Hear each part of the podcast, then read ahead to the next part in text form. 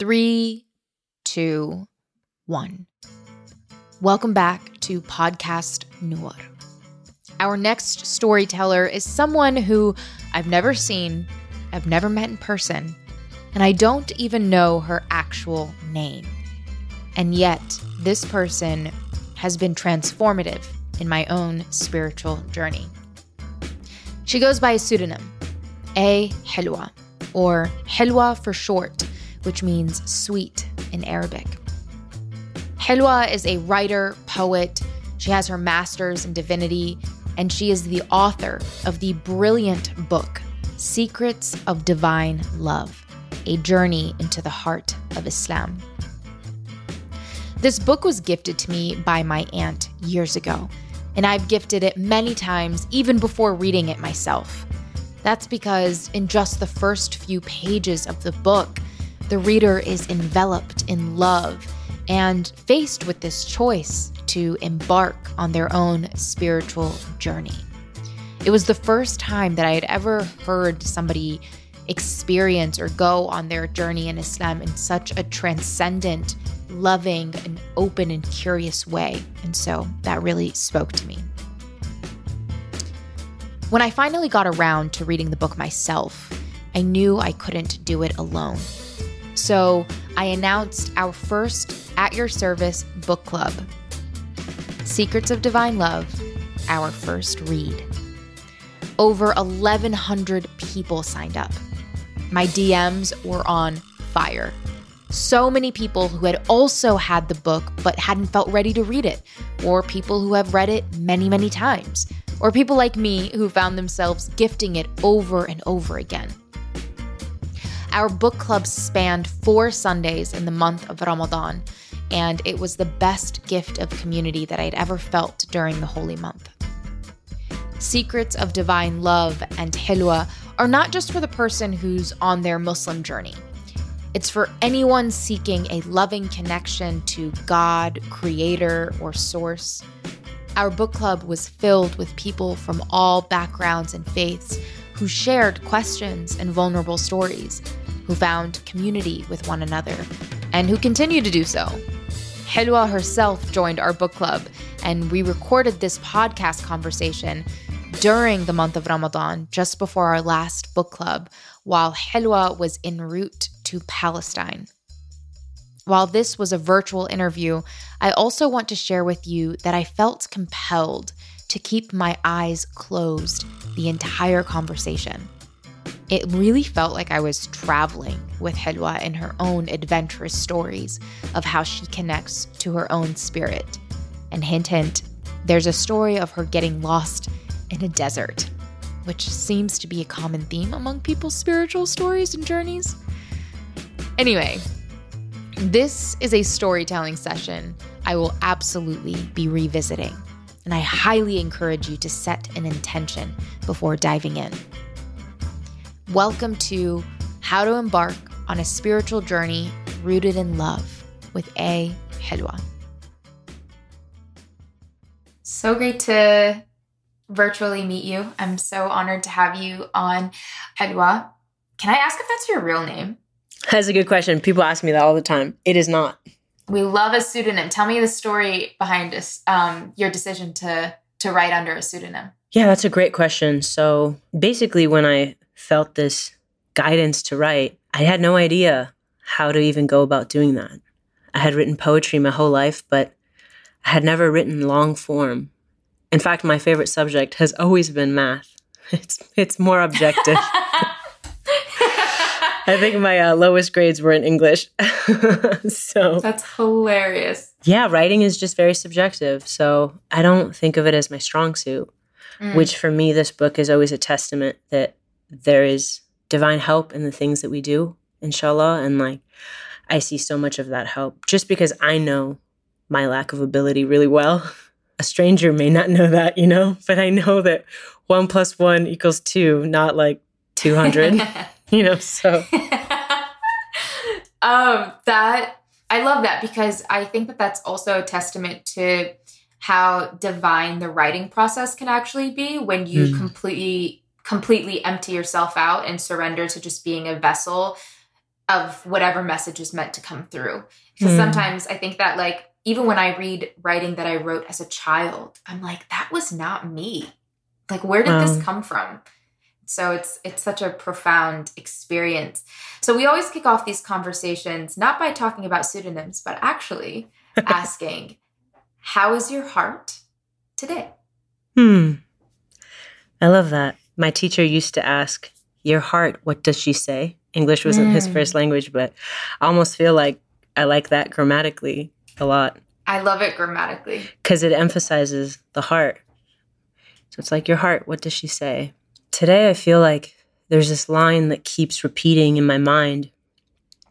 It's an old poem that basically says, When the sun rises, there's no need for the lamp.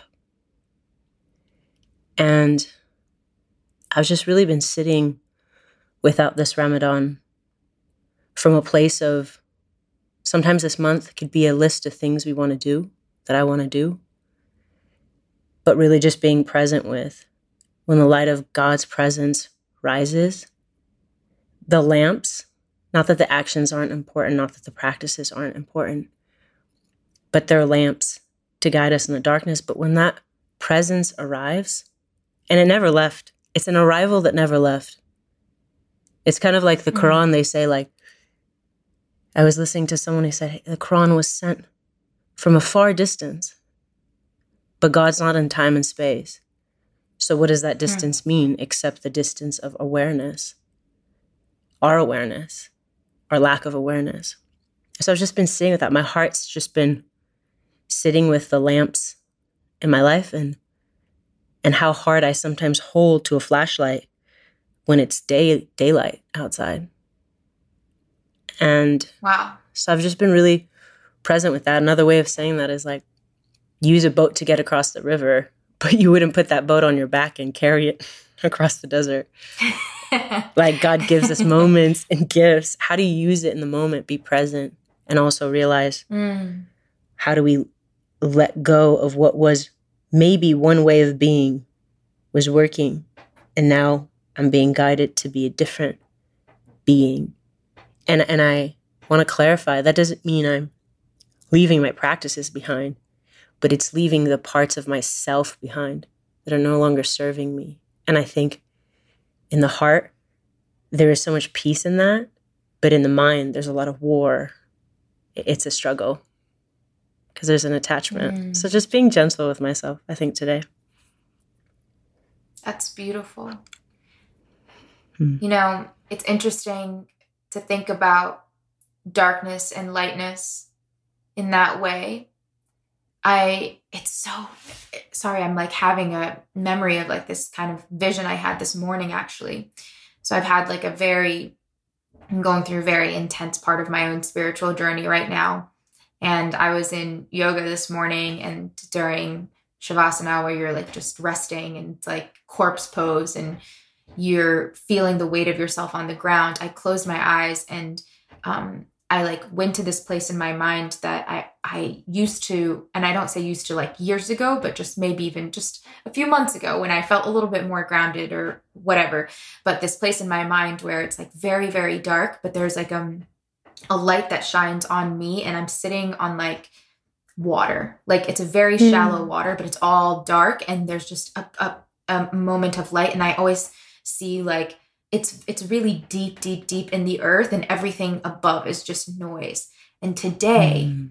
for the first time ever like i've i've gone to this place in my mind repeated like for years as a place of just like solitude and peace.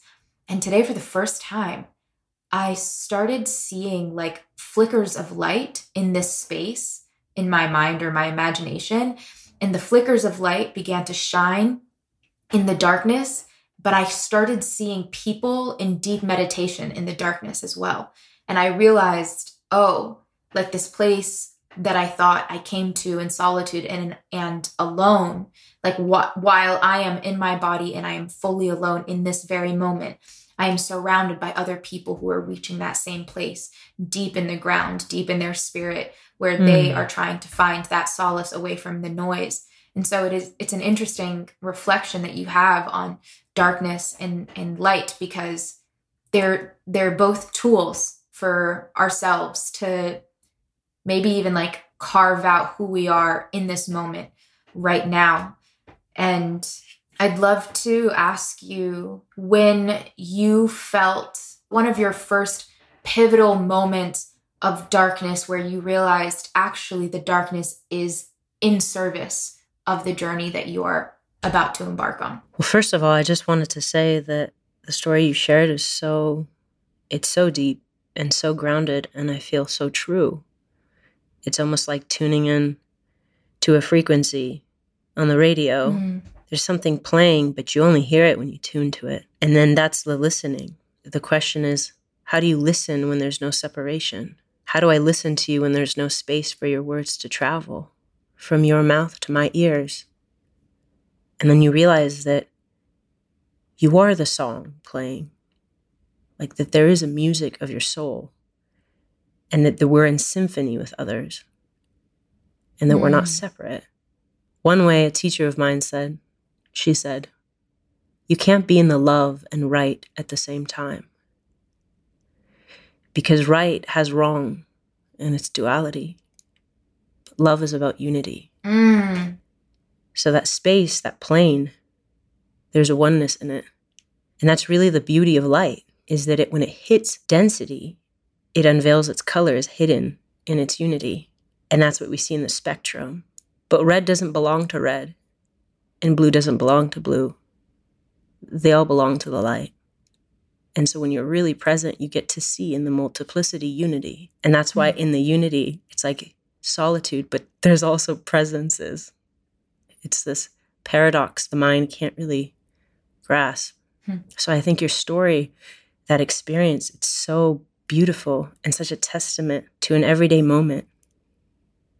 And also, it's significant that it's in corpse pose because uh, yeah, we do love a die before you die uh, analogy of the Islamic tradition. It's like when you have, you know, detached at a moment, you get to experience your the breath of your being. It's also funny because I just read um, the passage that you like the chat. I'm, I'm, reading the chapter on death and secrets of divine love, and um, it feels so true because there's there's a line that you write about how the prophet peace be upon him talked about the importance of visiting cemeteries and it's funny because my husband and I we go to our local cemetery every single morning.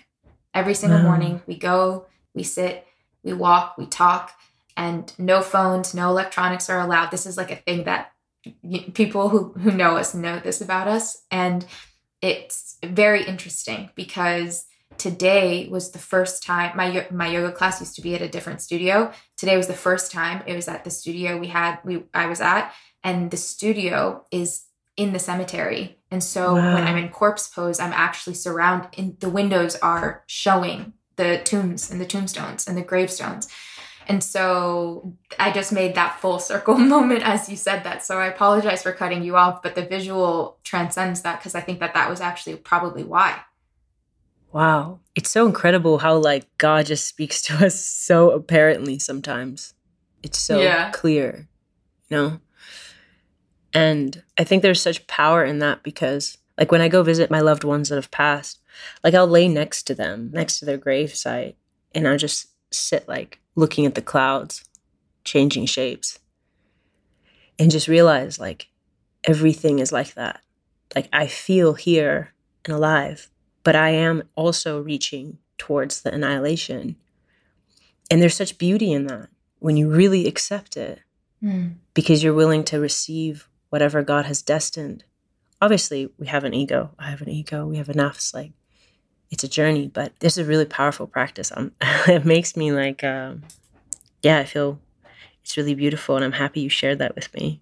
It's uh, yeah, it's, it's inspirational and something I aspire to. It's beautiful your words even when you wrote like because we end up spending more time in the ground than above it and i was just like oh i literally highlighted it and then i sent it to my family group chat i was like this is why adam and i spend every day in the cemetery it's just like getting to know you know getting to know our neighbors and i feel really lucky because the cemetery that we visit is actually an artist cemetery. Mm. And so people from like the 1800s until now who worked in, in art and music and philosophy and writing. And so all of their like headstones have poems or poetic descriptions of them.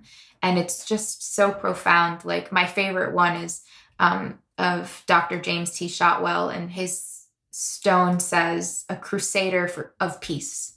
Mm. And there's like a little memorial for him that um, just encompasses the entire cemetery. I, I do a lot of writing there, but I just, yeah, I, I, we've made it a habit that everywhere we go, we, we look for the local cemetery and go visit the people who stay there. Wow. It's really great. That's amazing. That is cool. Usually, when I go to a new country where there's teachers who've been buried, like I'll go and just walk the cemeteries and just pray for those who've passed, kind of thing. But this is like a daily practice, is beautiful instead of like a weekly Yeah. one. It's nice, like a daily reminder. I love that. Yeah, thank you. So tell me about darkness and you. So I think darkness has its teaching for sure. And it's the place of contrast. And for me, it's the places where I'm so aware of how desperately I need God, how desperately I need Him, and that presence. And so when I think back in my story, and I always try to make an emphasize, like emphasis that I was not a practicing Muslim for about 10 years of my life. And I share that because I think a lot of times people feel like if they read something inspirational, they attribute a perfectionism to a person, or they even assume that a state is a station, like a passing state, or moments of inspiration is a is a station, and it's not. I consider myself like an everyday Muslim, just trying to do her best. And I think because I had an experience where I was born Muslim, but took space from the tradition, as I went and traveled the world really for those 10 years. And when I came back to the tradition, it was from actually from darkness, from a place of deep longing and separation.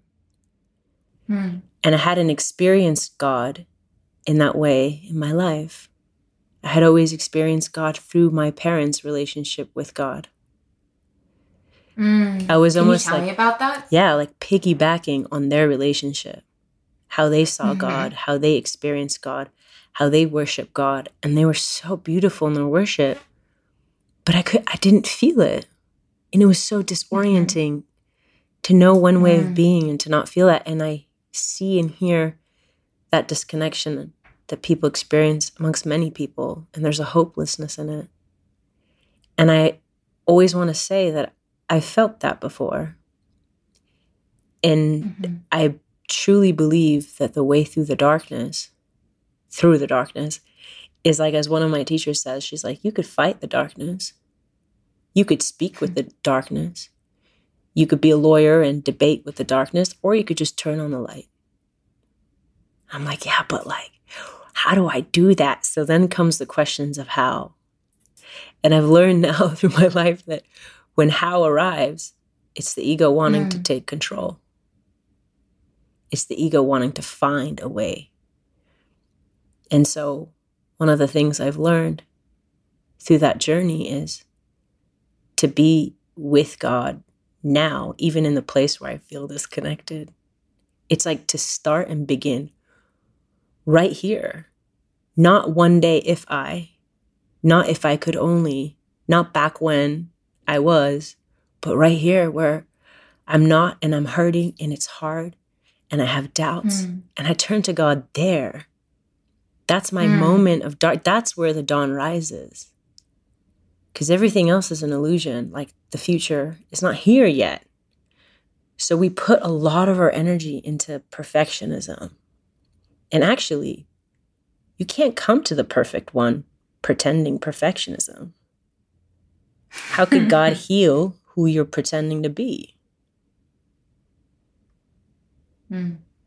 You have to come with who you are broken, bruised, struggling, needy, poor.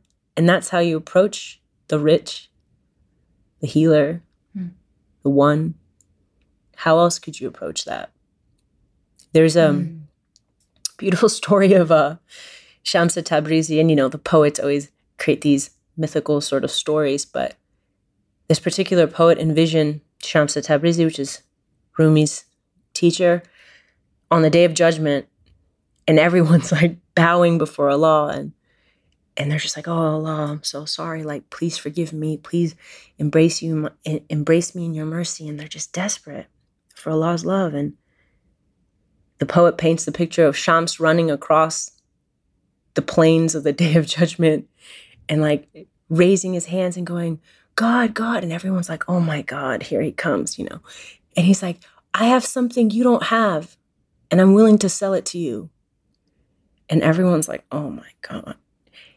and and God. Like this this poem goes, this divine presence says, okay, go ahead. What is it? And he's like, I have my lack and my nothingness. Mm. And you don't have you know, he's like, I have empty hands. And like all you mm. are is full oneness. Like obviously God's without forms. But he's pointing to the fact that how we mm. interact with the divine is not through false perfection, but but through our brokenness. And so I think mm. darkness really teaches us, teaches me, has taught me the places where I'm mm-hmm. human. Because it's through my humanity that I experience his divinity, which is a hard mm. lesson to learn. But it's the beginning of the journey. Hey, I'm Noor Tagouri. For my new podcast, Rep, I've been examining a very personal story about how the misrepresentation of Muslims in media has impacted American society as a whole. I thought I knew the story, but the more I looked for answers, the more questions I had. What is your America story? I always felt like America stole me from myself and it replaced it with a myth. Welcome to Rep. Listen to Rep on the iHeartRadio app, Apple Podcasts, or wherever you get your shows. Thank you for sharing that. It's so clear. I'm thinking about the 10 years that you embarked on this journey. I want to know about the woman who was leaving her parents' house or tradition and decided I'm going to try to figure this out for myself. What did she feel like? What did she look like? How did her parents react? How did her community react? What was the state of her heart? And what was her first question? Mm. It's a wonderful question. I remember longing for something, but not knowing what it was. And so, because I had a need but didn't know what I was seeking, it was almost like I was in a blind in a room, like just moving my hands around trying to find a wall. And so hmm. sometimes I landed on things that were sharp, and sometimes I crashed into things, but it was because I was blindly seeking for something. Mm. So you land on money. That wasn't it. You land on people. That wasn't it. You land on success. Still not it. Fame. Still not it. You just keep travel the world. It's not it. Meet interesting people. It's not it. It's not it. It's not it. And just like reaching, reaching, reaching. And everything I hit, it felt like I was further away than when I began almost mm-hmm. like I was taking these, like almost like mini little idols that I was putting in my pocket. So it was slowing me down. Mm. And it wasn't until I was at a monastery, a Buddhist monastery. I remember my parents, because I was really like with the monks. And it was funny because in my teenage years, I struggled to wake up for Fajr but I would wake up every morning at 5 a.m. to do meditate for an hour with the monks. And it wasn't hard at all. So then I knew it wasn't Where was this? It was in um in San Diego. There's this Thich Nhat Hanh, who's like a popular Zen Buddhist teacher. He's passed now. But he has a hmm. monastery mm. called Deer Park Monastery, and it's like in the mountains. And um yeah, I would uh so I was waking up for like many many weeks and I'd wake up with them. But I'd never wake up for Fajr when I was a when I was a child. I hardly used to wake up for Fajr when I was like 12, 13. And here I was awake, excited to be in the present. And I remember my parents would visit me on visitor days. And they're very Muslim, but they never said anything. My mom said later she was really praying for me to find my way. But they just they didn't say anything. And I'm Mm. they had faith that I would find my path, the one that God had planned for me. And I remember after that experience and a few experiences traveling, that it was in the observation, I share this briefly in my book, but observation of a person praying that ignited my Mhm. spirit. And I always think this is so interesting because I was so hungry for something. And what, after all that, seeing the world, all the things that I think maybe people seek for, touching it, the thing that transformed my heart wasn't a book. It wasn't, um, it wasn't some great teacher. It was witnessing a single person, a stranger's sincerity, praying with just such beautiful light and purity. And I realized in that moment that presence, that unseen presence, can change whoever that person is. I am sure on the day of judgment, they will see that their private moment in a corner with God inspired my whole journey. And every book goes back to them in a way. Hmm. And that's the ripple effect of being a sincere servant to God, which i I feel that this person was. And it ignited something in me. It reminded me of who I was, but I couldn't, I was searching everywhere for the answer, except I just didn't look inside. Mm. And Rabia, they famously came to her and like, Rabia, come outside. It's so beautiful. It's such a beautiful spring day. And she's like, Man, if you could see what it looks like inside, you would never ask me to come outside. Because of the heaven that exists inside of our spirits. Like, now is the time where I, I realized you could be in a corner of an unknown mosque and be traveling to the most beautiful places without physically leaving where you are. Hmm. And so, Did you ever speak to that woman? No. Hmm. I don't know her name. She doesn't know mine.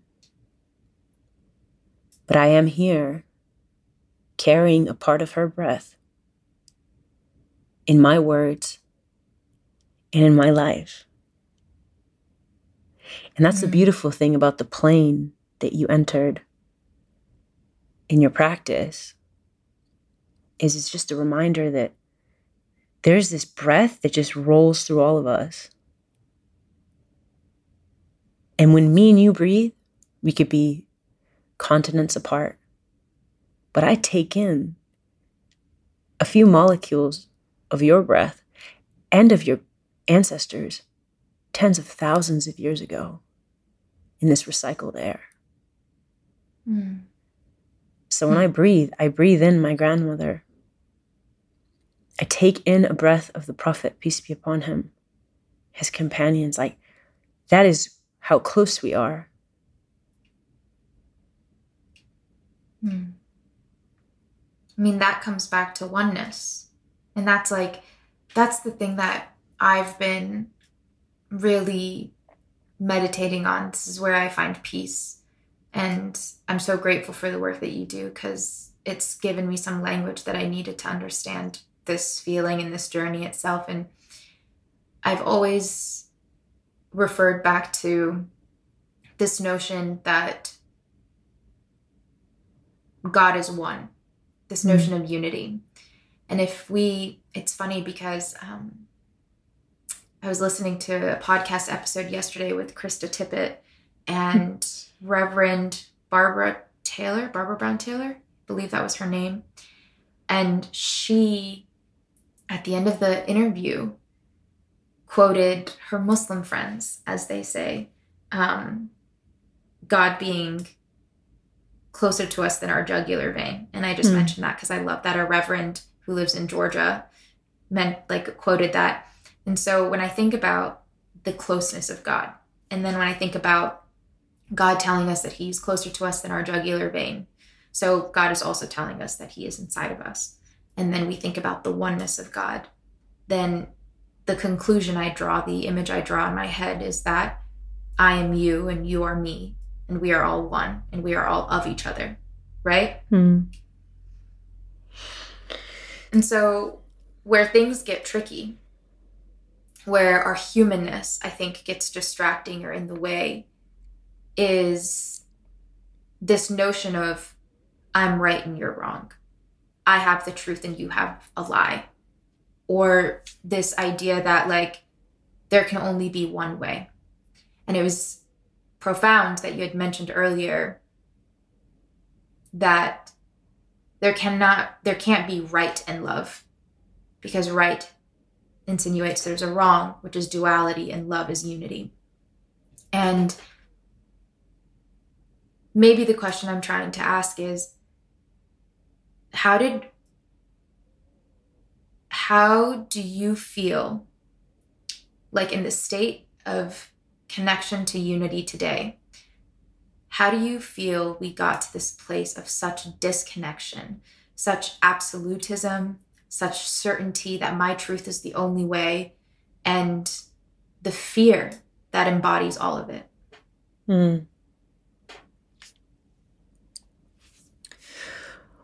Well, I feel like in the Quran, Allah says that if you're arrogant, you can't witness the signs. Like you're veiled from witnessing the signs. Hmm. Because if you're arrogant, you've created separation.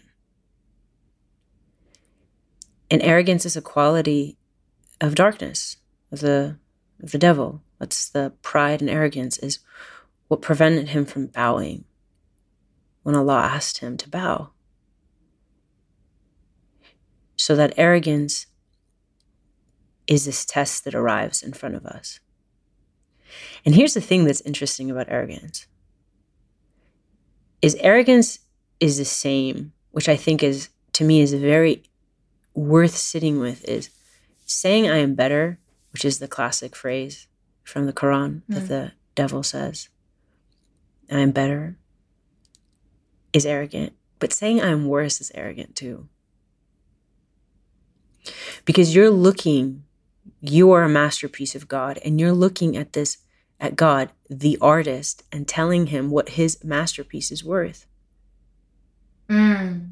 You're going into God's museum and saying, hmm, you know, that price is wrong.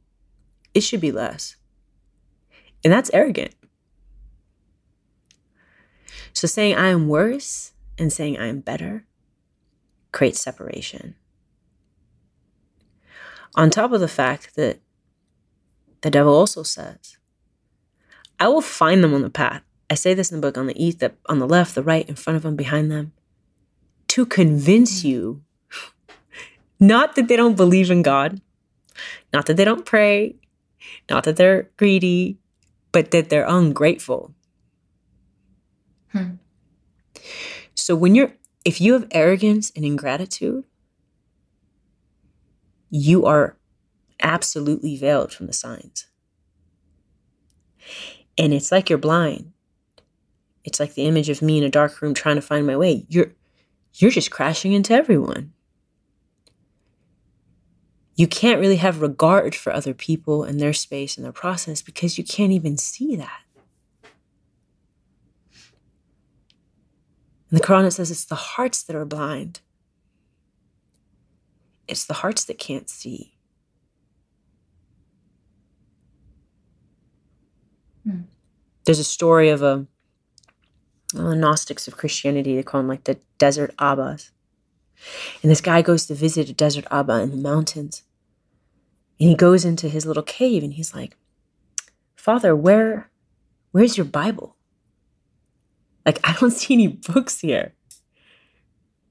And he, the man grabs him and he takes him to the edge of his cave and he and there's this wide expanse and he's like, There's my Psalms. You know, he points to a mountain range. And he's Hmm. he's just naming different chapters of the Bible. Because he understands that the words come off the page. If God said be and everything was, then his divine speech brought to life everything. Hmm. So even wi- like witnessing God, if you can witness God's qualities manifested in forms, if you can witness his divine names bringing to life everything, then it's how could you not love that? And if you don't love the creation, how could you say you love the creator of that creation? See, the beautiful thing about Islam is like its cornerstone is mercy. You know what mercy is? It's so fascinating. Mercy requires me to be fallible to experience. Hmm. Like, how loving is God that every time we start our prayers, we're saying, God, who's the Rahman, like he, His mercy encompasses everything, and that encompassing knows that I'm fallible. like, I can't even take it in had I not been human. hmm I always think about that, and I've been thinking about that more as we've been reading the book, and um, it's very interesting. I keep saying interesting, I think, because I'm more nervous to say like how I really feel, but it's, Mm. or maybe I don't have the language entirely. I think I'm just in a state of curiosity right now, but I'm experiencing um, the fear of loved ones that comes Mm. with going on this journey. The fear of a parent being afraid that asking these questions or exploring or taking a step back from the way that I was raised or the tradition I was brought up in and the way that it was taught is um, condemnable or wrong or astray. And I, I keep going back and forth between like the humanness of that reaction and then the mercy of God and how like deep deep deep in my core I truly truly truly believe that this journey is the one that we're meant to embark on Mm. that we are not meant to be sheep who just you know are told when you're growing up this is what you do this is what you do this is what you do and if you don't do it you're going to go to hell and you must stick to that and um and that's that and it's interesting because i was um on a call with uh, dr butch ware earlier he's Mm. um Mm-hmm. a historian and professor and he studied in Senegal and he did his dissertation on Quranic education. And he said to me, I literally wrote this down. He said, one of the questions that he would ask the the people who he was interviewing for his dissertation on Quranic education is what's the best what what is the best way to raise a Muslim child? And he said, every time people told me directly, there is no such thing as a Muslim child. That is a child of a Muslim. Every single person has to come to their own faith, their own submission. Mm. You do not educate a Muslim child. Your job is to model to them what faith looks like. Mm. And when he said that, I was a little taken aback because I was like, whoa. But I have always thought about this notion of like, you know, I think that in our tradition, there's this expectation that you you teach and you give your children your faith and you raise them to be a Muslim child. But I found it even more almost holy. This idea that like that is a child of a Muslim and you you model to them what faith looks like so that they may come to their submission in faith on their own. Because isn't that what true conviction looks like? Isn't that what true affirmation of faith looks like? Isn't that what true love looks like? It's terrifying especially mm. for people who want to hold on to control because the reality is and this is why i have so much compassion for my parents and family members and people who feel this way, it's because I think that they feel like it's their responsibility. Like, I'm responsible for your actions because that does this mean I didn't do a good job in making you like fear God enough, essentially. Mm-hmm.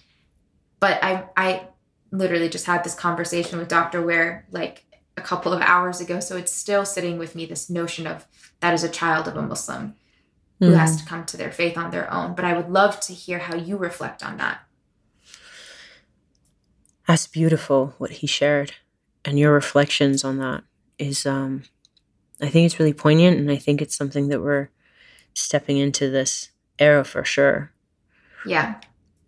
I think I, I like my friends make fun of me that I use too many gardening references, but it just makes sense to me. is like when we're you, in the mountains. This I'm is perfect. Embracing it. but when you grow, when you, if anyone's tended a garden before, you know you cannot control the way that the the tree grows. It's you create optimal environment. You support it. You make sure the soil is fertile. Mm. And you let the tree reach its arms and seek for light. And sometimes it mm. goes straight up, sometimes it wends like a river. But the calling is really allowing children to be in the light, to have a taste of that. And I I always think about how like no one can describe what an apple tastes like except through like appley references. Like it's not quite it. And you could write volumes breaking down the compounds of it. But when you take that bite, you know something about an apple that that intellectual doesn't know through experience. Mm. Mm-hmm. And when going even back to when you mentioned, like, there's these different paths and people are trying to establish what's right.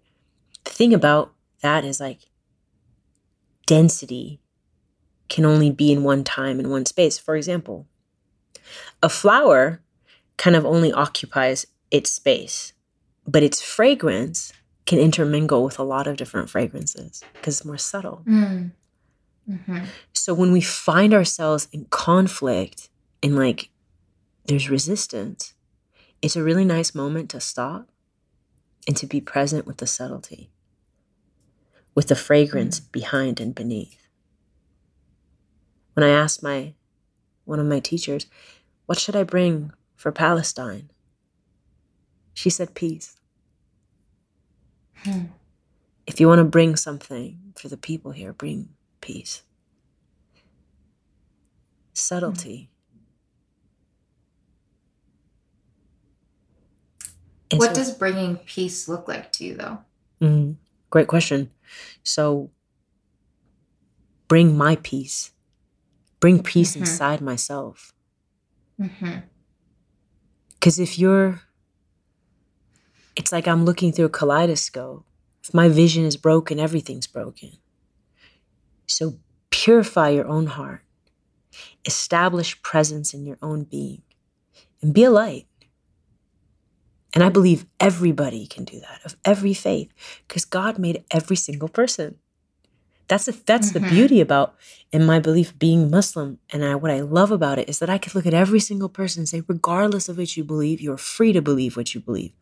But what I believe mm-hmm. is God made you and intentionally created you And every single breath you take, He chooses for you to take. Mm. How can you say, what can you say to someone who's been so divinely chosen? How would you hold that reality? Mm. Because we, we hold the Quran with such respect as we should, but then we don't hold each other with respect. But the same God Yeah. made both. And so with Mm. children, how do you invite someone to an experience?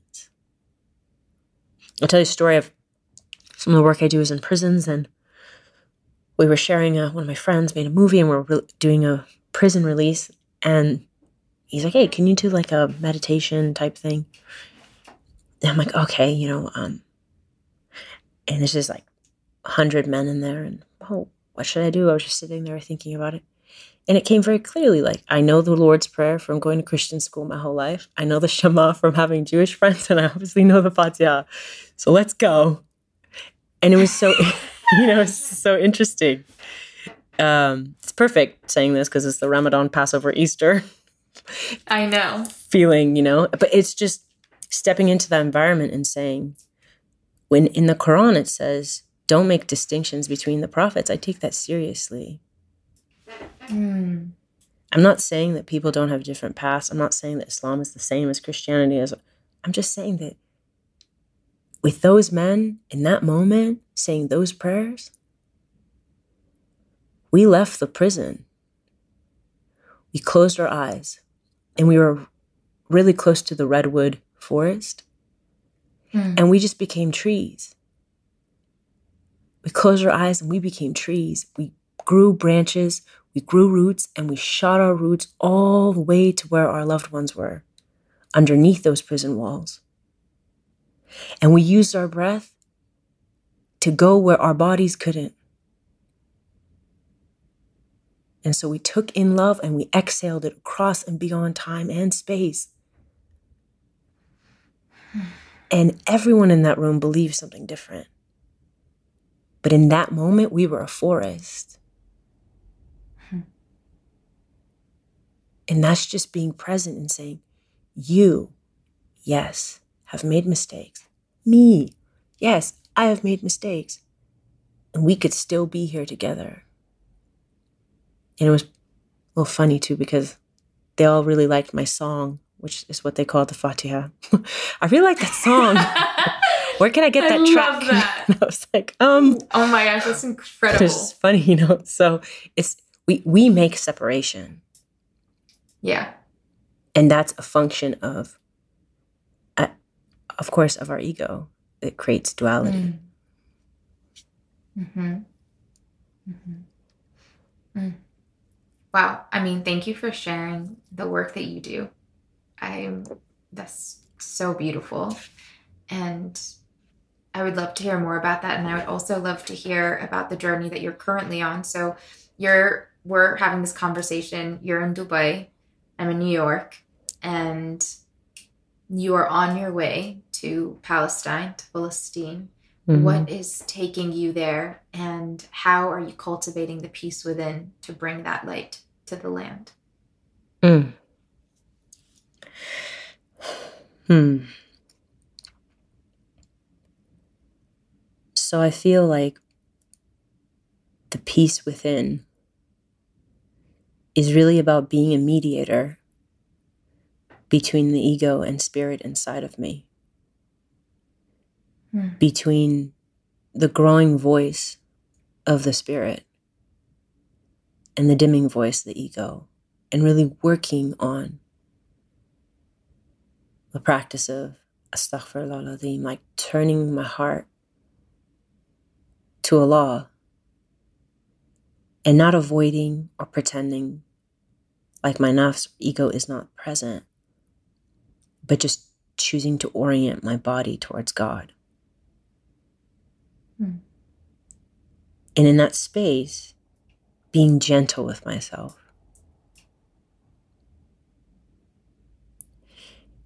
And leaning into peace.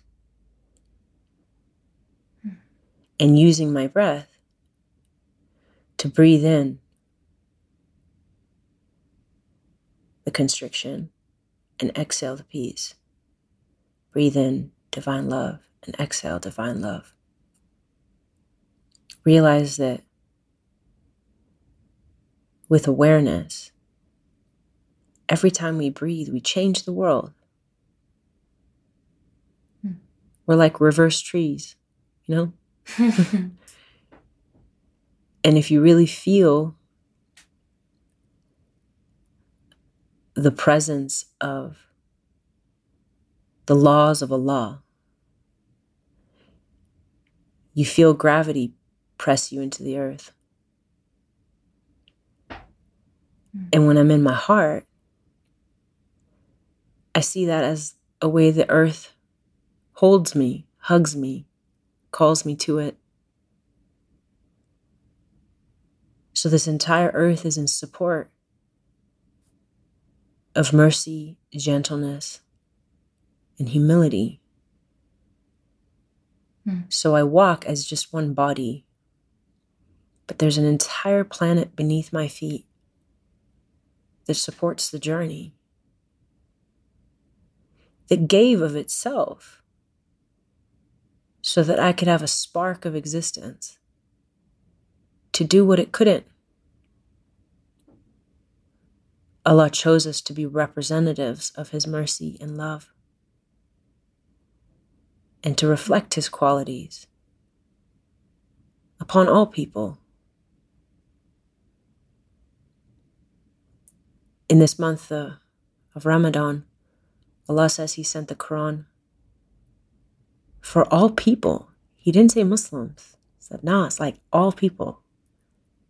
That the divine message sent in Ramadan, Ramad, which is like extreme heat, the month of extreme heat, the month where if the Arab says extreme heat, it's hot because they live in the desert. It's that place where you're desperate for relief. What is relief in hot desert? It's rain. And how God refers to revelation as rain. Mm. So, how could you be like that? What is it like to be like rain on dry earth? And to hold that question in your heart not because the answer is going to set you free, but because holding the question reminds you that you're needy for God. And our cure is in our neediness, not in our completion of finding fulfillment on our own. I asked one of my teachers once, Amina, why don't I feel like I'm enough? And she said, Oh, because you're not. I was like, Man, that's a bad answer. And the whole uh, group started laughing. And she said, No, but that's the point. You bring your neediness to Allah and you become enough through Him, not before Him. So you're on the path. So if you have doubts, if you have questions, it's like the answer sends itself out into the world to be found through a question, just like that rose sends its fragrance out to be found. Hmm. I see the space you create because of the questions you ask. and you hold people with so much honor because maybe you haven't always been held that way. Hmm. And so the empty space expanded your container. And that's how God blesses you through trials.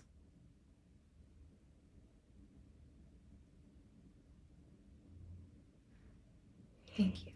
And that's a gift. That you don't get without the journey. And so going to Palestine is about praying and being present in the holy nights of Ramadan, the last 10 days, and to pray for the world. And to pray for those who are seeking Allah to find Him.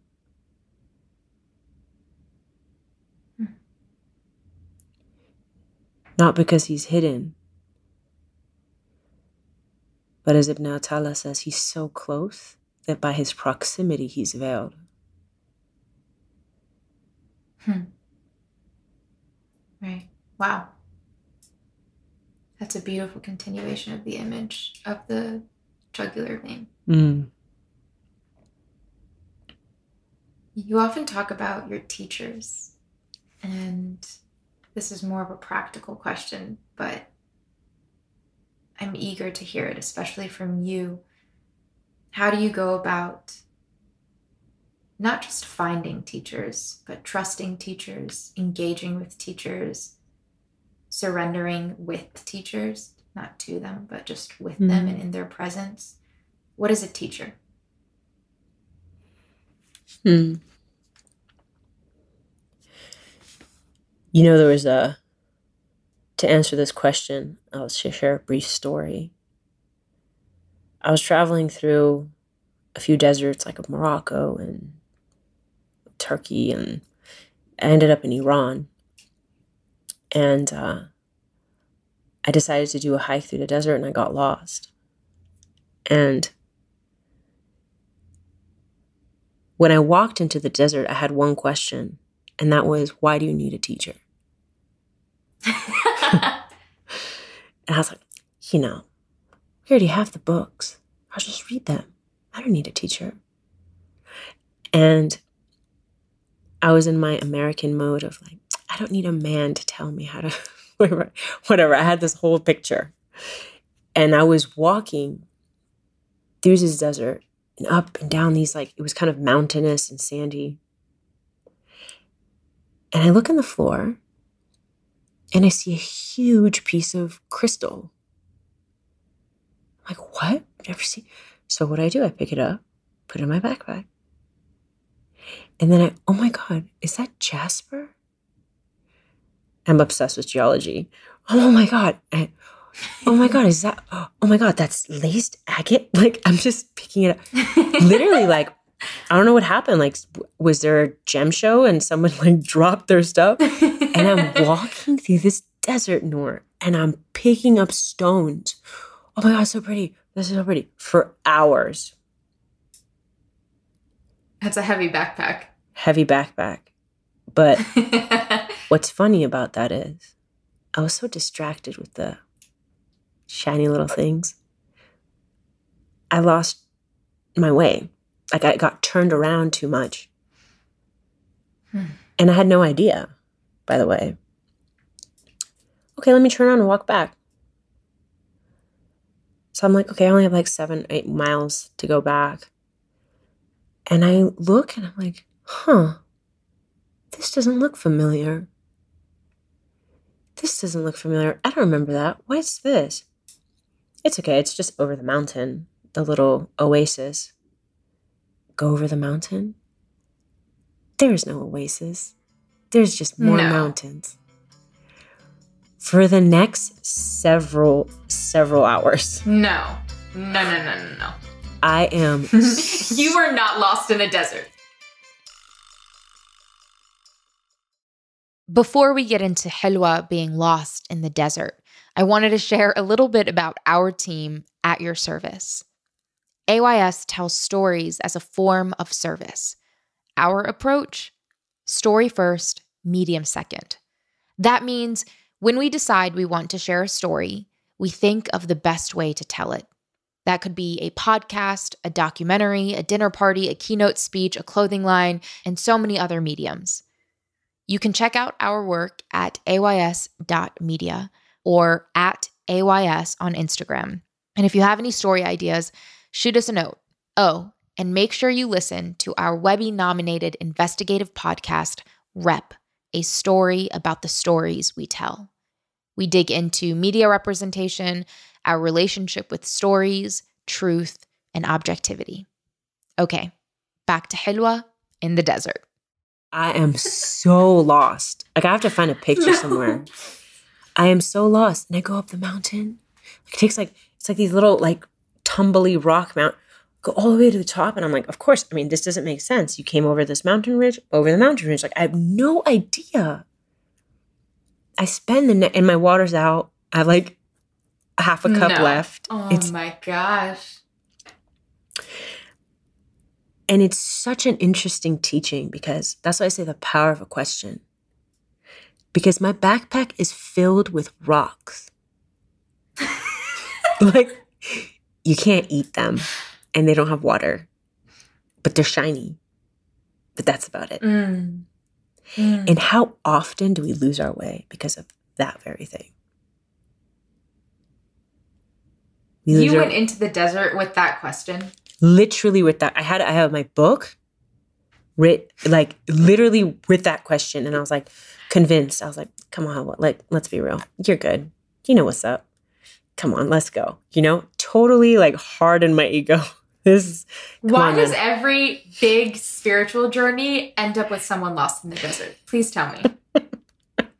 like, why does it have to be like that? it's like harsh and it's great because it's the Uh. topography of revelation like- Mm. it means more to you yeah. You know, like Allah Yeah. says, like there will be a day, right? And it's like pearls will be cast upon the floor, and no one will care on that day of mm. judgment because they'll see, they'll be like, "What is this even?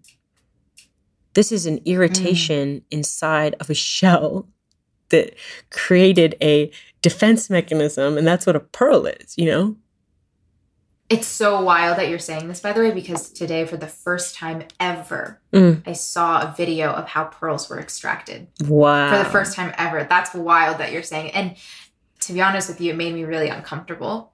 Mm. I mean, I love pearls. I think they're so beautiful. Mm. And also, I was just like the way that the oyster was being cut into, and it felt like we were stealing from them or something. And it just, Mm. but I didn't know it was in a regulation either. That's really in, like incredible. You got me on your plane. I'm in, I'm in your plane I know. I guess we're really aligned. I kind of feel like I'm radio meditating right station. now anyway. I love it. I'm a, I come from radio, so this is perfect. yeah, it's I. I mean, you were lost in the desert. So yeah, I guess that would be a good um, lesson in in figuring out why a teacher. So, but here's the story goes. It was also the first time I was really confronted with death. Because people in this Oh, desert had there was like animals, they they found like bodies. It's like I was really confronted in that moment with I actually might not get out of this. Because Mm. just judging the distance I came, the lack of water, the sun starting to go down, and two things happened for me.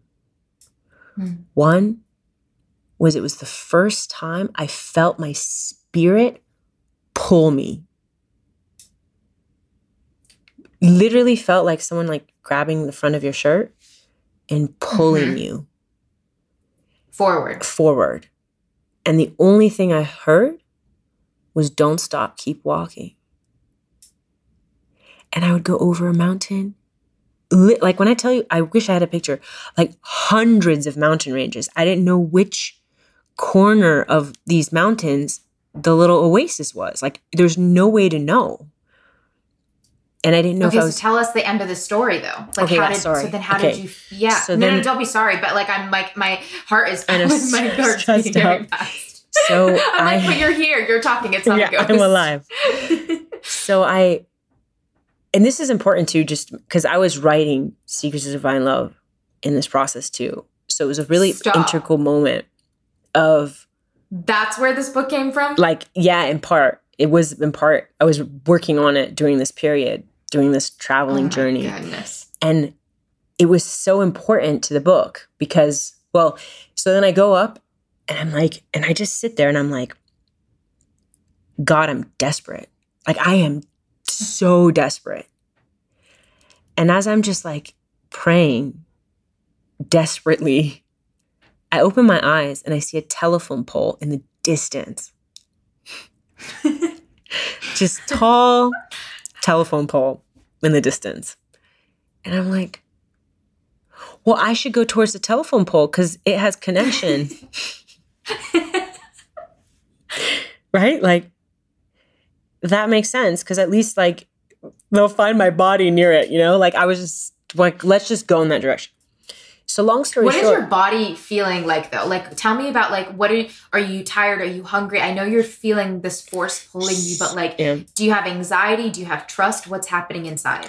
so when I first, literally, I felt my legs shake when I first realized, and it wasn't because I was Oh, tired. shit. It's just, I was like, oh Mhm. my god, like no one knows I'm here. Like I was with a friend I met whilst traveling, and she went in a different direction to a whole nother area, and like I just met her traveling, backpacking. So it's so, all of it was just so wild. Like everything about it was wild. And the one I missed Fajr that morning by five minutes. And I, when I tell you, I swear, the only thought I had was, I can't believe I missed Fajr. And then I was like, what about my parents? Oh my And it to me, it was such a surprise because I was like, Mm. wow, like when it comes to it, Hmm. this is what's important. And eventually, I got up to, I did a few more up and downs, and then I saw like a, in the distance, a road. And then I eventually came, it took hours, and I was like crawling towards the end. No. And I, and I land at a mosque. No. Um, and the mosque, It's like I know you're not making this up, but like it was, no, on. it feels, the story actually gets a little bit hysterical too, because God knows I love a little poetry.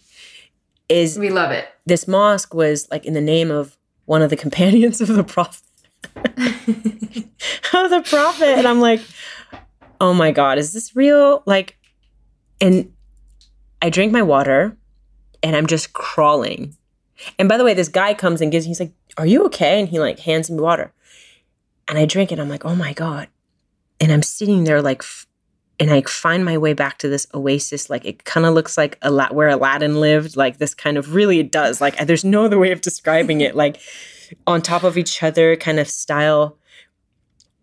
And I'm sitting there and my I'm just like in shock. And my phone rings, and my friend calls and she's like, "I'm like 20 miles into the desert, lost. Like, but I, I'm at this pool. Can you guys drive and get me?" I swear to you, Noor, we go to her. She's literally in this Olympic sized pool in the middle of the desert. It's totally in the middle of the desert. Nobody around. So me and her, like with all our like Islamic gear, jump into this pool. and we're I'm literally to over my head with water an hour after that whole experience and it was just looking out into the vast desert. No, So you baptized yourself literally, the teaching came down so hard, so hard. so softly. It was like Allah can change your state from Jalal to Jamal instantly. When you're in your Jalal, you turn to Him, and when you're in your Jamal, don't forget to turn to Him because Can you, you need define Him. both of those words for us? Yes, like Jalal being kind of like the majesty, but also people kind of see that as like a constricting qualities, like the more difficult qualities. Um, Mm, mhm, and Jamal mhm, being the beauty, the more the ease mhm. of life. And so it's like when you're in the Jalal of difficulty or the majestic sort of hard to bear qualities, divine qualities, you're turning to God with desperation. But in the Jamal, don't forget him. Because that's the space you could be forgetful. So when you're in the Wow. pool in the desert, don't forget that you were in the desert with no view of the pool.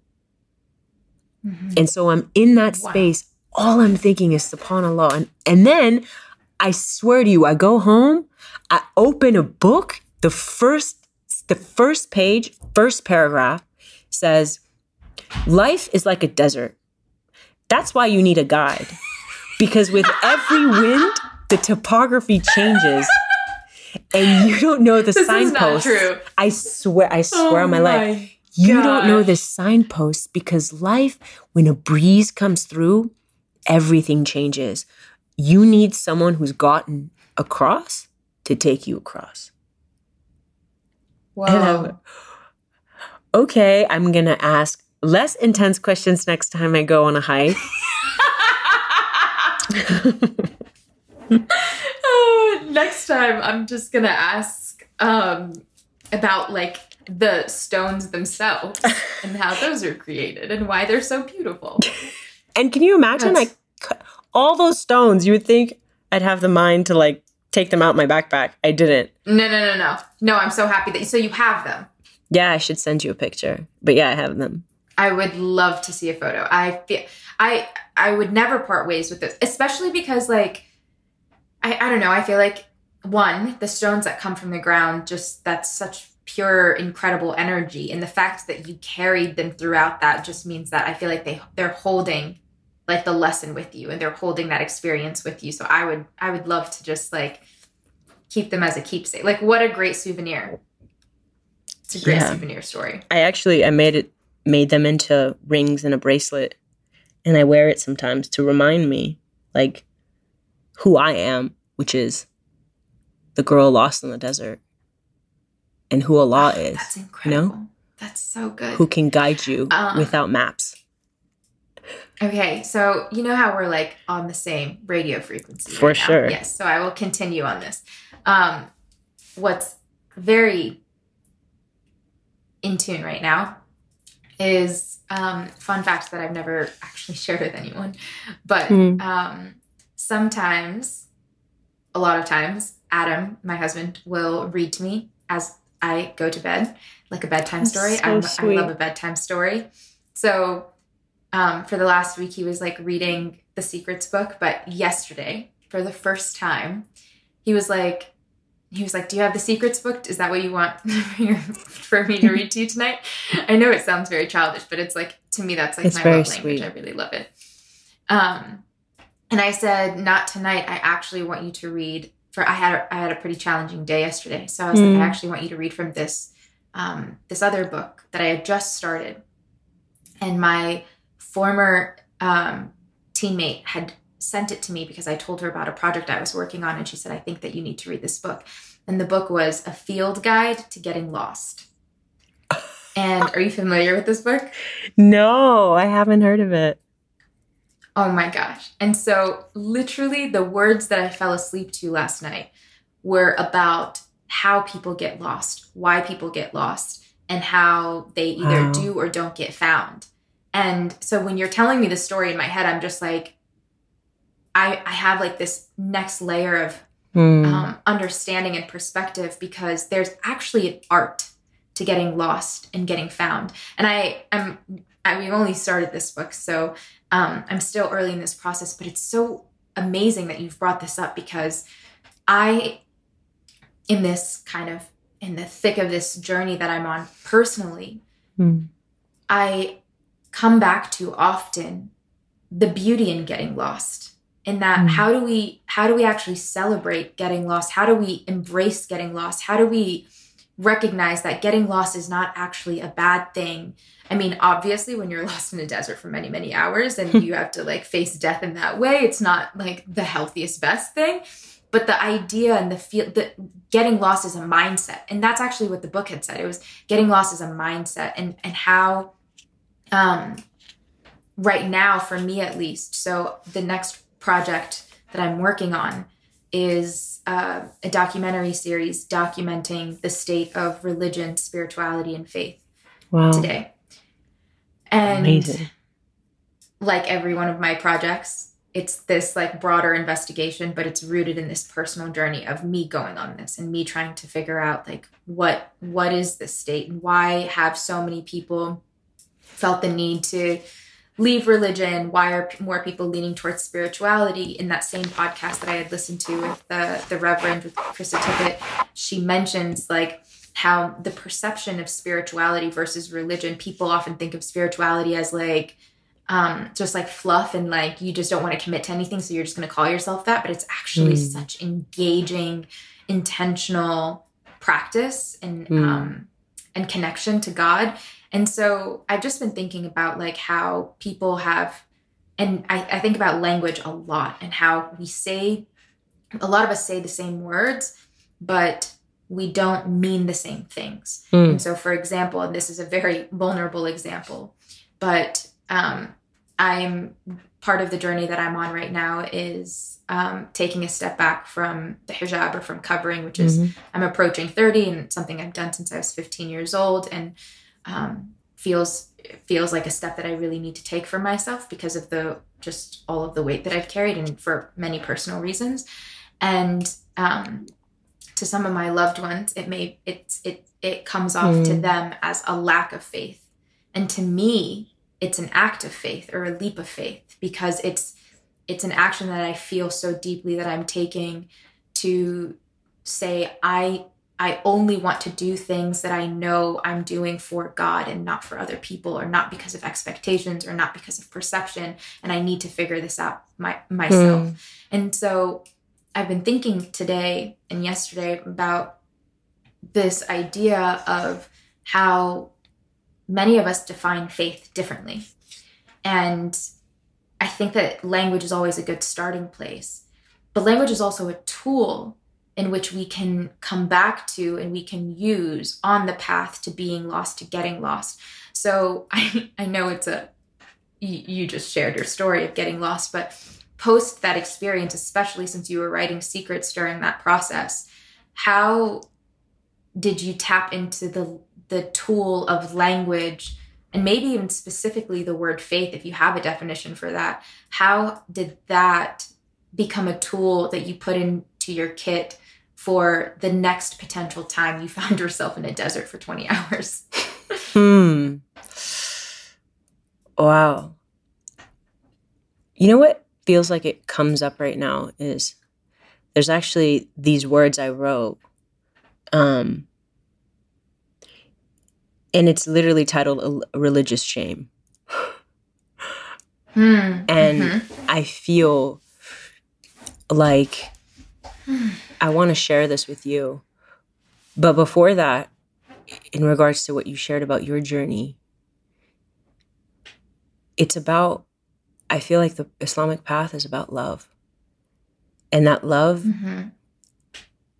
someone once asked me define love, and I said death. And it's it's it's a feeling of being willing to die into the presence. Mhm. Mhm. and there's a story of um, there's a story of Nasruddin. I, I, I always go back to the Mullah Nasruddin. He's like this comical character. Many countries, you know, call them call him theirs, but you know he goes across time and space. And there's a story of him where he's late and he runs into the mosque to pray, and he does his prayers kind of quickly. And then the imam grabs him and he's like, Nasruddin, what was that? That was like lightning. That doesn't count. Now do your prayers intentionally and slowly. And the imam like stood there. And Nasruddin like prayed slowly. And then the imam said, Now which one do you think God would like better? And Nasruddin said, Hmm. Well, the first one I did for God, but the second one I did for you. Mm, mhm. Mhm. And it's just a reminder that we have to make our religion our own. And Yeah. The companions, the family of the Prophet, peace be upon him, said, don't inherit your faith. Investigate it, Yes. be present with it. And that takes a lot of courage. And I believe that the path of Islam is really, is actually quite sophisticated and beautiful. It's clear, but it's not simple. And it takes time to sit with it and ask for Allah to open the way for us. And so I, in response to this question of faith, like there is this, there's these words I wrote about religious shame. And it frames how some of us reapproach faith and are taking in some of our cultural influences that sometimes aren't the true the truth of faith. And so I'm just, if, if we have time, it's just a few minutes. I thought I could read this. I would love that. Mm-hmm. Bismillahirrahmanirrahim. The day I learned God's name, I also learned guilt. I also learned shame. Self hate was the first messenger that came. See, as a child, no one told me that God and punishment were not the same. The way I was raised placed even more seeds of fear into my faith. Preachers paved into my brain so many pathways of brimstone and hate that the thousand sermons in my head eventually braided into a single voice that said, You will never be forgiven. You will never be saved. Before I could even love God, I was already far too afraid He would throw me into an ocean of flames. Shame is a disease that seeps into my heart vein deep. But it's more than this blood that I bleed, it bleeds into my self worth, convincing me I am nothing more than my weight in dirt. Shame is a cigarette bud in a forest of dry brush. It doesn't take much to burn you up and make you think you don't deserve to be loved. I didn't think I deserved to be loved. So it's no surprise I couldn't accept who I was. It's no surprise I tried to hide beneath the surface, try to convince the world and myself that I was perfect as I felt this person to be worthless. I was a thousand different people, each more broken than stained glass in cathedrals, binging on shame in doses that were lethal until I was convinced that God's mercy must not exist. How could a loving God make you feel like this? Like you don't deserve to live? Shame must be the devil's greatest trick because it placed a vast abyss between me and my God, convincing me I was a fraud, that I was my flaws. It took 10 years before I saw that I never felt like I belonged because my perception of God was wrong. I realized the real lie was to think I had to be perfect to come to faith, when it's God who erases all our mistakes. I wish I could go back in the past and make that confused girl grasp the infinite mercy that God has. I wish someone would have been there to say what I will say today. God's love is not just based on how we behave, He is entirely independent from what He creates. His love is unconditional, it doesn't just depend on our faith. Our actions and thoughts could never change the fact that God cares that his love is infinite and God shares, that his mercy precedes his wrath, that love are the tiles that pave his path, that he doesn't judge or condemn our filth or our sins, only seeks for us to turn back to him. So don't be afraid to come with your shame.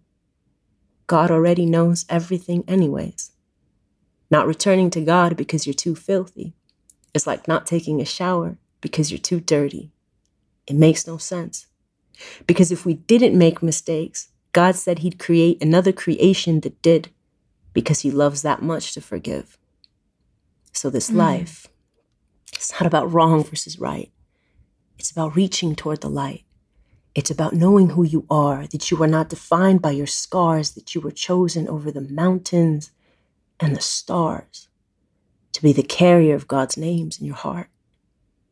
So, next time, Shame tries to poke holes in your boat of faith. Next time you hear whispers that say you'll never be saved, look at the serpent straight in the eyes and tear off your human disguise and blind the darkness with your infinite light. Tell the devil that this time you won't be tricked by his lies, that this time you see that you are a mirror for the divine so you are already perfect inside because perfection is not to be free from flaws or defects. It's to never forget the forgiving God that you reflect. And one plus one equals two. and that's what she prefers. That was. I'm Alhamdulillah. Thank you. I want to share a quick good deed opportunity with you. As you may know, my family has been running the ICU Foundation since I was 12. And at ICU, we work to alleviate local homelessness and support community members in need by creating and distributing winter care packages, family food bags, grocery gift cards, and running our local community pantry. One family food bag costs about $35, and you can sponsor one or more food bags by contributing. Our Venmo is at ISY Foundation. That's also our Instagram if you want to support there. And our PayPal is contact at isyfoundation.org. isyfoundation.org is also our website. Thank you for taking the time to listen and support. Okay, back to Helwa. I just share this because I wrote this just about 10 years ago. So Hmm. it's a reminder that we all come onto this path from our different stories and our different pains and our different burdens. And if we pray to God to show us a path beyond and past the things that we inherited, it's His light, light and love that shines through. And our histories can sometimes get in the way of receiving that. And that's the practice of astaghfirullah al-azim. It's turning from that which is not true or illusion to that which is truth. Inshallah. Helwa, what is a question that you are currently asking yourself? I feel like it's uh, a less a question and more a prayer. I asked uh, one of my friends once, she's a spiritual companion, what legacy do you want to leave this earth when you pass? And she said, I want to leave this earth a sincere prayer. I want my legacy to be that. So I've started to sort of call into my heart prayers now. Not just because questions get me lost in the desert, but but no, no, I'm just kidding. And uh never asked another question. Unless I'm in a mall in Dubai, I'm not asking questions. I'm just kidding. No, yeah. um but the question that's like question slash prayer, I guess, on my heart is Allah guide me to hold myself with the gentleness I so easily hold others with. Um, in the past, I would have asked, Allah, how can I hold myself with the gentleness that I feel I can hold others? But I don't, I want to receive the epiphany in my heart and not in my mind. So I reframe it into a prayer. Whoa. I like that. Reframing questions into prayers so that you can receive the epiphany in your heart instead of your mind. That's a bar. Mm. Inshallah. Thank you. Sure. Thank you. So, you know, we have this beautiful book club of your book, Secrets of the Divine Love. And it's wild because I had posted about the book and my aunt had gifted it to me years ago. And like many people in the book club, um, it was one of those things that it's funny enough, actually. I think it was when I kind of in the beginning of my journey in this chapter of my journey where I had this realization. I was like, you know what? I think I just really need to read the Quran. And Mhm. then instead, what popped up, like literally the book was on my bench and I had like really seen it for the first time was Secrets of Divine Love. And I realized that it needed, I needed to start here because I had built up so much like resistance Mm. that I needed to just feel immense amounts of love from the word of God before like being a as a as a way to start softening my heart, I think. Um and anyway, I shared the book and I said I was like if I had the capacity to do this as a book club, I would. But I think part of me was just like, let me just put this out there and see how people react. And I had never received such a reaction where people not only were like, please actually make this a book club, but they wanted to be of service. And so I couldn't even Mm. tell you how many people were like, I know you don't have capacity, so I can handle this, or I'll do this, or I'll do this. Let's Wow. just do it. And I was like, whoa. And it felt like such a responsibility. And we had shared the sign up a few times and we got 1,100 signups, which is kind of bonkers. Um, and the yeah subhanallah and it's just been become such a beautiful community where during ramadan every sunday we have um, about a couple hundred people come on and sit for like two to three hours and we share and we talk and we ask questions so i want to honor their time um, i had them submit questions and there's quite a few but i'm only going to ask a couple because i know Okay. we have um, I mean, I know that you're probably it's very late to where you are. Um, Ramadan so- nights. I, yeah, exactly. um, okay, they're very profound questions, but I'll ask two. One from Amira in the Philippines, which actually I really like this one.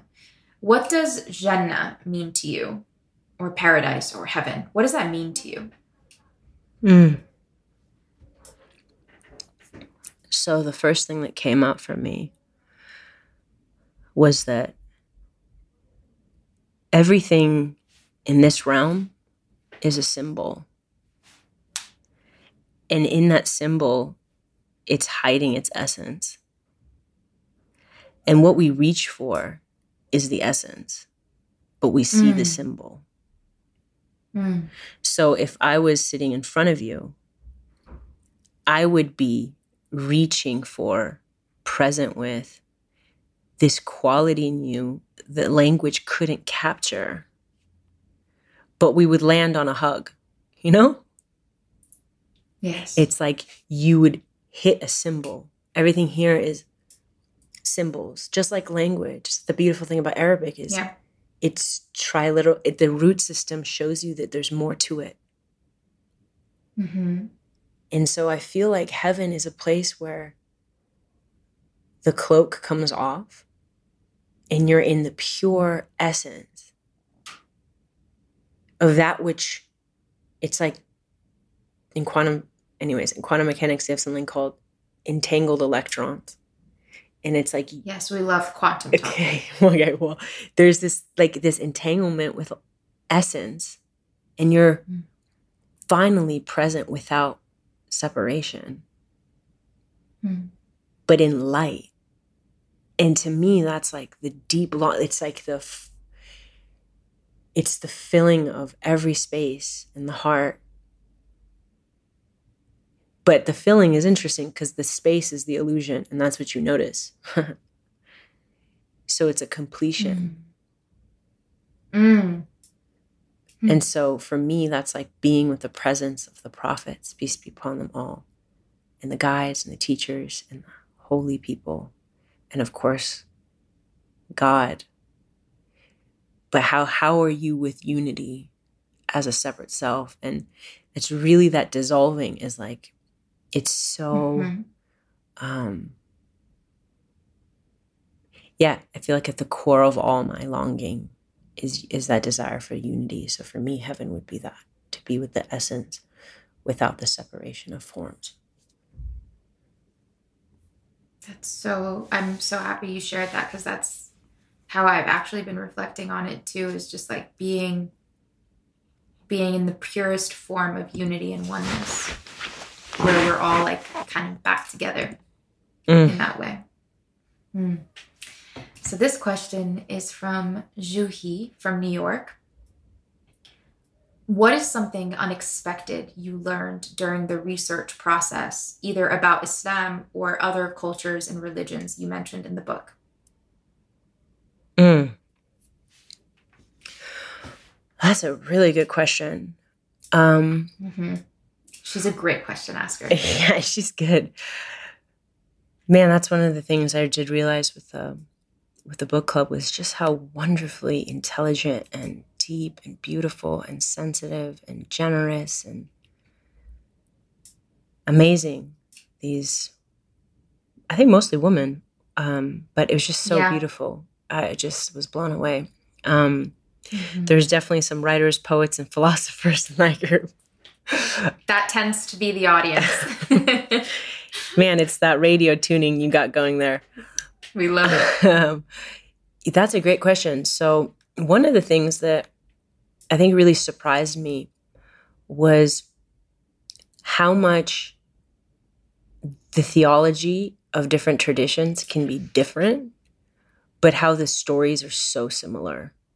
Yes. And I find that to be so one of the things that I've found, like if you ask me like if I had a day off, what I would spend like doing in terms of reading, it would always be Mhm. collecting stories. That's my thing. Mhm. Like go to libraries, collect stories. It's the thing I love doing more than anything.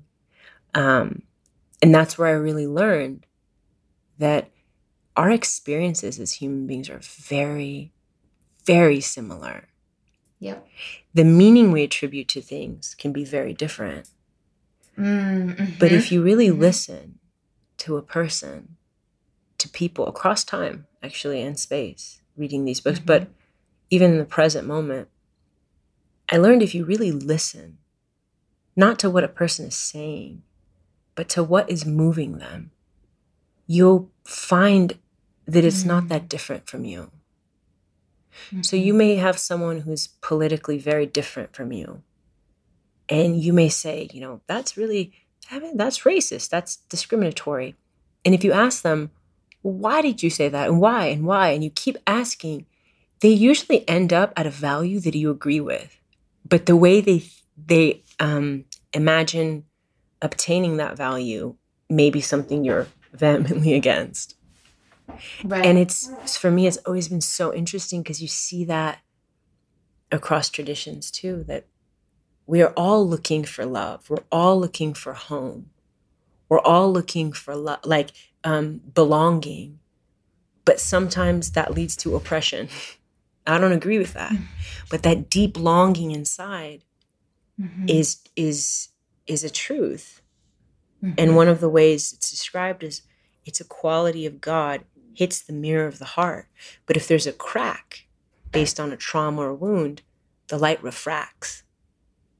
And that refraction leads to pain, suffering, oppression, war. Like the real longing for human beings is we're all reaching for God. We just land on different things. And I, for me, it was just a really beautiful teaching. Um, and it's still unfolding, I think, in many ways. I have like a little sub question to that because that's I it's less specific, but it's more I I mean your answer right now feels less specific, but more of the like broader light that encompasses the body of work. And just in brief words aside from getting lost in the desert if you were to tell somebody in a couple of sentences how you received this book i don't want to even say how did you write this book how did you receive it how did you create this space inside of you to be open enough to receiving this book what does that look like Mm. I remember the moment very clearly. mm. I was, it's actually, well, it's actually three moments really. The first moment was a teacher of mine put her hand on my back and said, How are you doing? And I said, I'm good. And then she said, How are you doing, comma, really? and I was waterworks. Totally a mess. That was the first experience of someone saying, I care about your truth. hmm And then the blessing of receiving so many beautiful teachings and just feeling, feeling, feeling like loving it. And then the next moment, which was now it's time to share, and me going, no, no, no, not me, not me, not me, not Yep, me. yep. So the denial came very Mhm. quick. No, not me, Mhm. other people, someone else, a sheikh, an imam, someone who was whatever. And it was just, no, no, no. And then the next piece came, which is then I heard the pain of someone's voice tuned in the universe saying, I'm not well, really. Like there's a longing, really. Mm. And it was like that teacher that placed her hand on my back and said, I care about you, it was like the mantle was passed. Like, Mhm. you're not going to do it the way I did, but put your hand on someone else's back. And what does it look like for you to say, I care about you really? Mm. And that's really what it felt like. It felt like the book really just came in for a per- one person. It still blows me away. And it's actually interesting since because that's actually in the book and I remember my editor being like, "What is this? This make no sense." I'm like, "I don't think it's supposed to make sense. The person who knows will know." They'll know. You know? They'll know. And then like everybody in book club raises their hand. They're like, that was me. right. And then it's funny because that's what happened is Mhm. people started messaging like i think it was my prayer i think it was my and i'm like i think it was the it was the it was the plane of existence Exactly. it's that place that you full circle were present in it's like everyone arrived there and it Mhm. could have came to anyone in that plane that's why i don't take it so seriously that but also back to the pseudonym like it's appropriate to have a Mhm. name that's an, that just reflects beauty like god's beauty you know and Mhm. it's not it's not really owned by anyone you know Yep. so because it's like it came down to one plane just like okay you wrote it and then no i sometimes i say that and people are like oh are you saying this is revelation no i just mean in my own little world god inspired me like he has inspired many writers and artists i think um, yeah, but yeah. isn't it all like revelation in a way? Like, why does it have to? Why do we have to like get into the semantics of like what the technicalities of that requires? Like, I feel like, and like you say, with like artists and writers, and and I, this is, I say this, it, I know it, my tone sounds a little bit frustrated, but it's just like, but God speaks through all of us, and and in our words and our art. I always call it like downloads or channeling Mhm. when you know it's bigger than you and like why why do we have to put shame around that i feel like it's it's actually giving god the credit for using you as a vessel and that is to me like the most important prayer or ask that i have is like just continue to use me as a vessel i don't Mm. know for what like this time or this day or whatever but i know that like i can feel peace when it gets really scary because that's that is the guidance that is being given Mm. I agree. I mean, I see revelation as revealed truth, meaning it's been present always. yeah So, It- yes, yes, yeah. Juhi also asks, "What are you currently reading or listening to right now?" Ooh, good question. Um, Yeah. I'm actually currently reading two books. Um, one is this, it's called like Rumi Daylight. It's just selections of Rumi's poetry.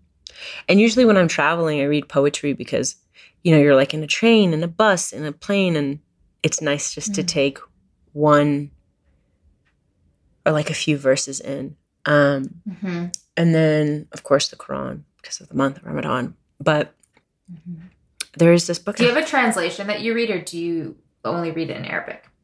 So I do both, but the translations I've and it's it's so interesting with translation because I, I like to read different ones because people have different takes on the same words, you know. But um I like Yahya Emerick's.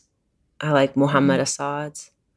Um, like Yusuf Ali, just like reading through the different styles. But I'll always try to have a different translation every year. Um, Interesting. yeah, and it almost like it illuminates different um aspects of of the revelation, you know, um, which I found Wow. yeah, I found a lot of value in. Um and then I'm I'm actually so aside from the poetry book, I'm actually in a learning about the sacred tradition of music, which is a little like people get Love. uh, thing about in the Islamic world, but it's about the different um, spiritual traditions and the Yes. influences of music. Because in even in Palestine, you used to like 400 years ago on the steps of near the Al Aqsa Mosque, they used to have masters teach the ney, the oud. Like it was very much a part of the culture um, you know, in Turkey, they used to have maqams, which is like the Mhm. musical tunings of whatever, and they would prescribe them as like medicine to Yeah, because it's vibration. right. And it's just like, and then all across, like into the Christian tradition, the Hindu, like just all across, it's just interesting to see how people Mhm. interacted with sound. And I think it's really important as I'm sitting deeply with the Quran being a recital and sound and the impact of its sound. And a lot of people who study like deeply the different recitations of the Quran have a really good understanding of music um, and Mm. tonal and their tonal and melo- melody. So it's like really just very fascinating. And I think it's one of the ways that I just say that anyone's out there is like if you're studying faith, study Yeah. other um other modalities, like maybe it's philosophy, maybe it's um neuroscience, maybe it's physics, but it enriches. It really does enrich Mhm. because it widens your mind to see different Mhm. signs. And so yeah, so I've just been really enjoying this course. So I love that. Mm.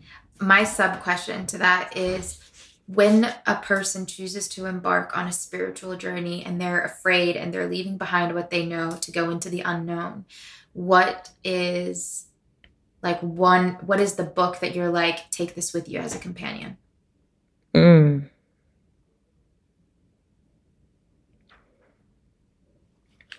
I think uh, it's funny because I'm like flipping in the library of my mind, but what I actually land on, which is not very satisfying, I think, for people, is I would actually take an empty notebook.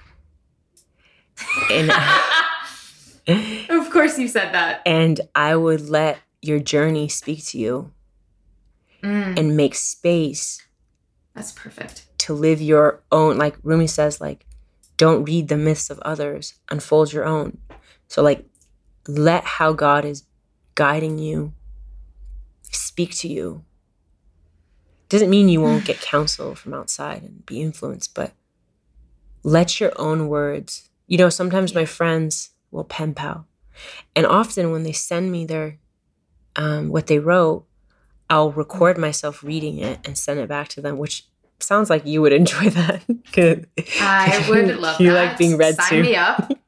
but like I do that because I genuinely believe that there's something in the recited word back that Yes, you yes. now you're receiving it through different mode Mm-hmm. And I think that can be really healing. So to to Yeah. write and to read it out loud to yourself, to engage with your feelings, to make space for how you feel. Yeah. Yeah.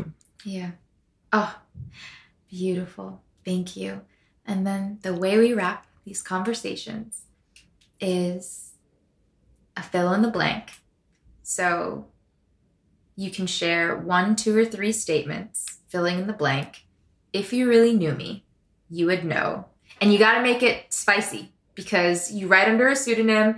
I don't even know what you look like. I know nothing about you except for what has been published. So, Helwa, if you really knew me, you would know what? Ooh, you would know um I love to ride my skateboard to the beach. Oh my god! It's messing Girl people's crush. image of who I am right now. No, it's per. This is exactly the image that I need. Thank you. Okay. Do you have to do three statements? You can do it. Do you feel content with one? If you want to do more, you can. I would love more because, you know, Okay. this is like the inside scoop. If This you really the- knew me, you would know that I would write texts that entirely rhyme for like 20 lines for no good reason. And I can't stop. It's a problem. Um, It's amazing. if you knew me, you'd know that I randomly call my friends and I totally write friendship love letters. yes. Um, and if you really knew me, you would know that I genuinely think that I'm the most average Muslim that I know. and um, I feel beyond grateful for the friends that I have that continue to inspire me. And um, I would include your name in that list or um, Oh my Getting gosh, does the- that mean I get a friendship letter? yeah, oh my God, I'm totally sending one. A long, rhymy letter. No, but really, rhymes. like I know that, like people who came on this call, maybe some people are listening to this that didn't, but you by the grace of God, so masterfully hold space for people and so sincerely ask questions. And I know that, like, you do this, this is something you're really good at. And I'm sure you've, you know, been doing it for a while, but it's not just how you do it, it's the spirit in which you hold people with. It's so genuine and it's so sincere. And I deeply pray that Allah gives you the ease and the gentleness you give others, that you're able to give that to yourself, and that as you're walking through this journey that you're on, that you feel His presence so close to you in every moment. And then in those lonely moments of solitude, where everyone else is asleep or everyone else is in their own worlds, that you feel the presence of the God who created all worlds, that He's with you. And I mm. deeply, deeply pray for you to have the openings that you seek and that you feel safe, secure, and the mercy and kindness of Allah upon you always. Inshallah. Ameen. Ameen. Ameen. Ameen. Ameen. I am going to receive all of that because I know that that came from outside of you and above you and around you and all of the things, and it is more than appreciated. And thank you for putting your insides onto paper and giving a lot of people the opportunity to see that the language of God is one of love and it's one of love that exceeds the definition of love that we were taught. And the mm. fear that we were taught is something that we have the courage and ability and strength to let go of so that we can embody and embrace ourselves in awe and in love and in graciousness. And that uh, friendship is a medicine that allows mm. us to mm. continue that love. And so I'm grateful for your time and I'm grateful for your truth and I'm grateful for your feedback and your light. And thank you for blessing our book club and allowing us to have this space where people can just literally show up exactly as they are and be loved and be love. Mm. Alhamdulillah. Mean. Thank you. And also, I truly pray and hope that this trip that you take to Palestine is filled with the inner peace and that that inner peace radiates mm. across the land that is experiencing so much violation mm. and violence.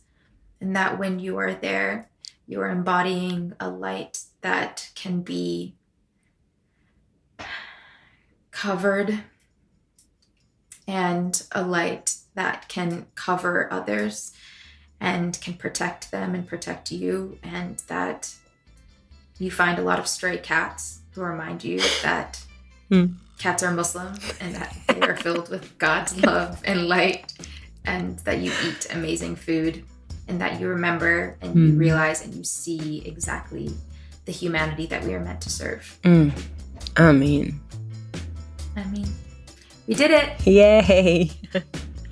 Thank you so much. Thank you. Podcast Noor is an AYS production. Producers include myself. Adam Khafif, and Sara Isa. Editing, mixing, and mastering by Bahid Fraser. Extra gratitude and thanks to our storyteller, A. Helwa. Make sure you get a copy of Secrets of Divine Love. And as always, at your service.